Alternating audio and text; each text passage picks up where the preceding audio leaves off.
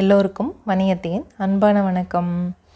இன்றைக்கி ஒரு குட்டி குழந்தைங்க நீங்கள் பண்ணுற துரு துருன்னு பண்ணக்கூடிய புத்திசாலித்தனமாக பண்ணக்கூடிய சம்மந்தமாக ஒரு கதை. அந்த ஊரில் ஆப்பிள் அப்படின்னு ஒரு குட்டி பையன் இருந்தான்.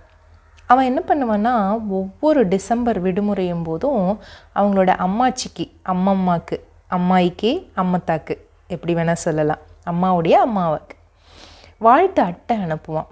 வழக்கமாக புத்தாண்டுக்கு அந்த அட்டை அவன் போயிடும் அதாவது கிறிஸ்மஸ்க்கு போடுவான். நியூ இயர்க்கு வந்து அந்த லெட்டர் போய் சேர்ந்துடும் இன்றைக்கி வாழ்த்து அட்டையோட அந்த மேலே முகவரி எழுதவும் இல்லை அட்ரஸ் எழுதவும் இல்லை அதை வந்து அம்மா என்ன சொல்கிறாங்க ஆப்பிள் நீ கொஞ்சம் பெரிய பையன் ஆயிட்டில நீயே அந்த முகவரியை எழுதுப்பா?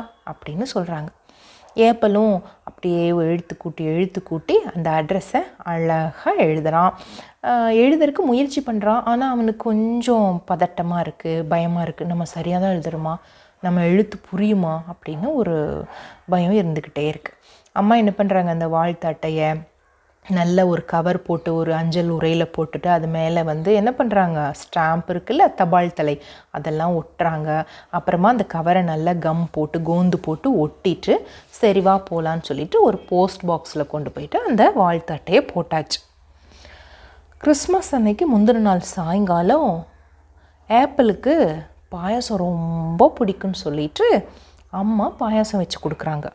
ஆனால் ஆப்பிள் வந்து எனக்கு பாயாசம் வேண்டாம் எனக்கு பாயாசம் வேண்டாம் அப்படின்னு அழுதுட்ருக்கான் கத்திட்டுருக்கான் என்னாச்சு? எதுக்கு இப்படி பண்ணுற உனக்கு பாயாசம் ரொம்ப பிடிக்கும்ல ஏன் இப்படி பண்ணுறேன்னு கேட்குறாங்க இல்லை இல்லை நேற்று அம்மாச்சிக்கு லெட்டர் எழுதணும்ல அதில் நான் எழுதின அட்ரஸ் கண்டிப்பாக வந்து தபால்காரருக்கு புரிஞ்சிருக்காது. அந்த லெட்ரு போகாது இனி போகாது. எனக்கு பயமாக இருக்குது போகாது அம்மாச்சிக்கு லெட்ரு போகாதுன்னு சொல்லி அழுகிறான்.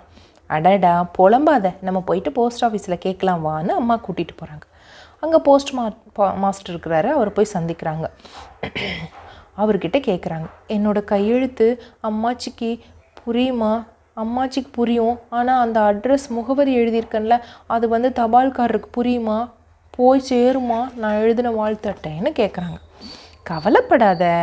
எல்லா கடிதங்களையும் நம்மளோட ரோபோட் ரியா தான் வந்து பிரிக்குது. உன்னோட கையெழுத்து புரிஞ்சு புரிஞ்சுதுன்னா அது நிச்சயமாக பிரிக்கும் அப்படின்னு சொல்கிறாங்க சரி வா பா காமிக்கிறேன்னு சொல்லிட்டு ஒரு அழகான ரோபோ காமிக்கிறாங்க.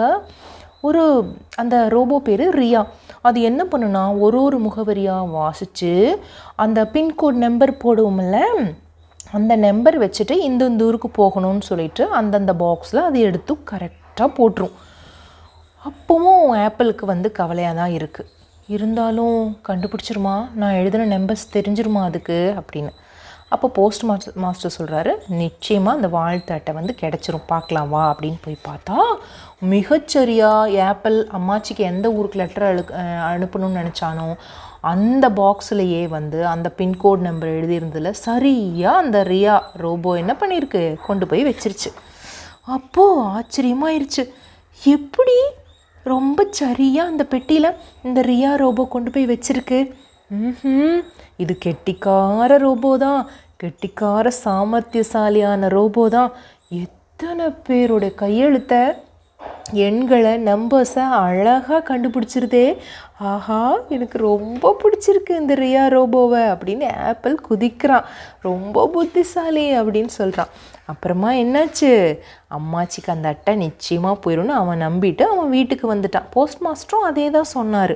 அப்புறமா புத்தாண்டு அன்னைக்கு அம்மாச்சி ஃபோன் பண்ணுறாங்க உன்னோட லெட்டர் கிடச்சிச்சு அப்படின்னு. ஆப்பிளுக்கு ஒரே சந்தோஷம் ஆயிடுச்சு. கதை முடிஞ்சு போயிடுச்சான் இன்னும் நிறைய கதைகளோட வணியத்தை சந்திக்கிறேன். நன்றி வணக்கம்.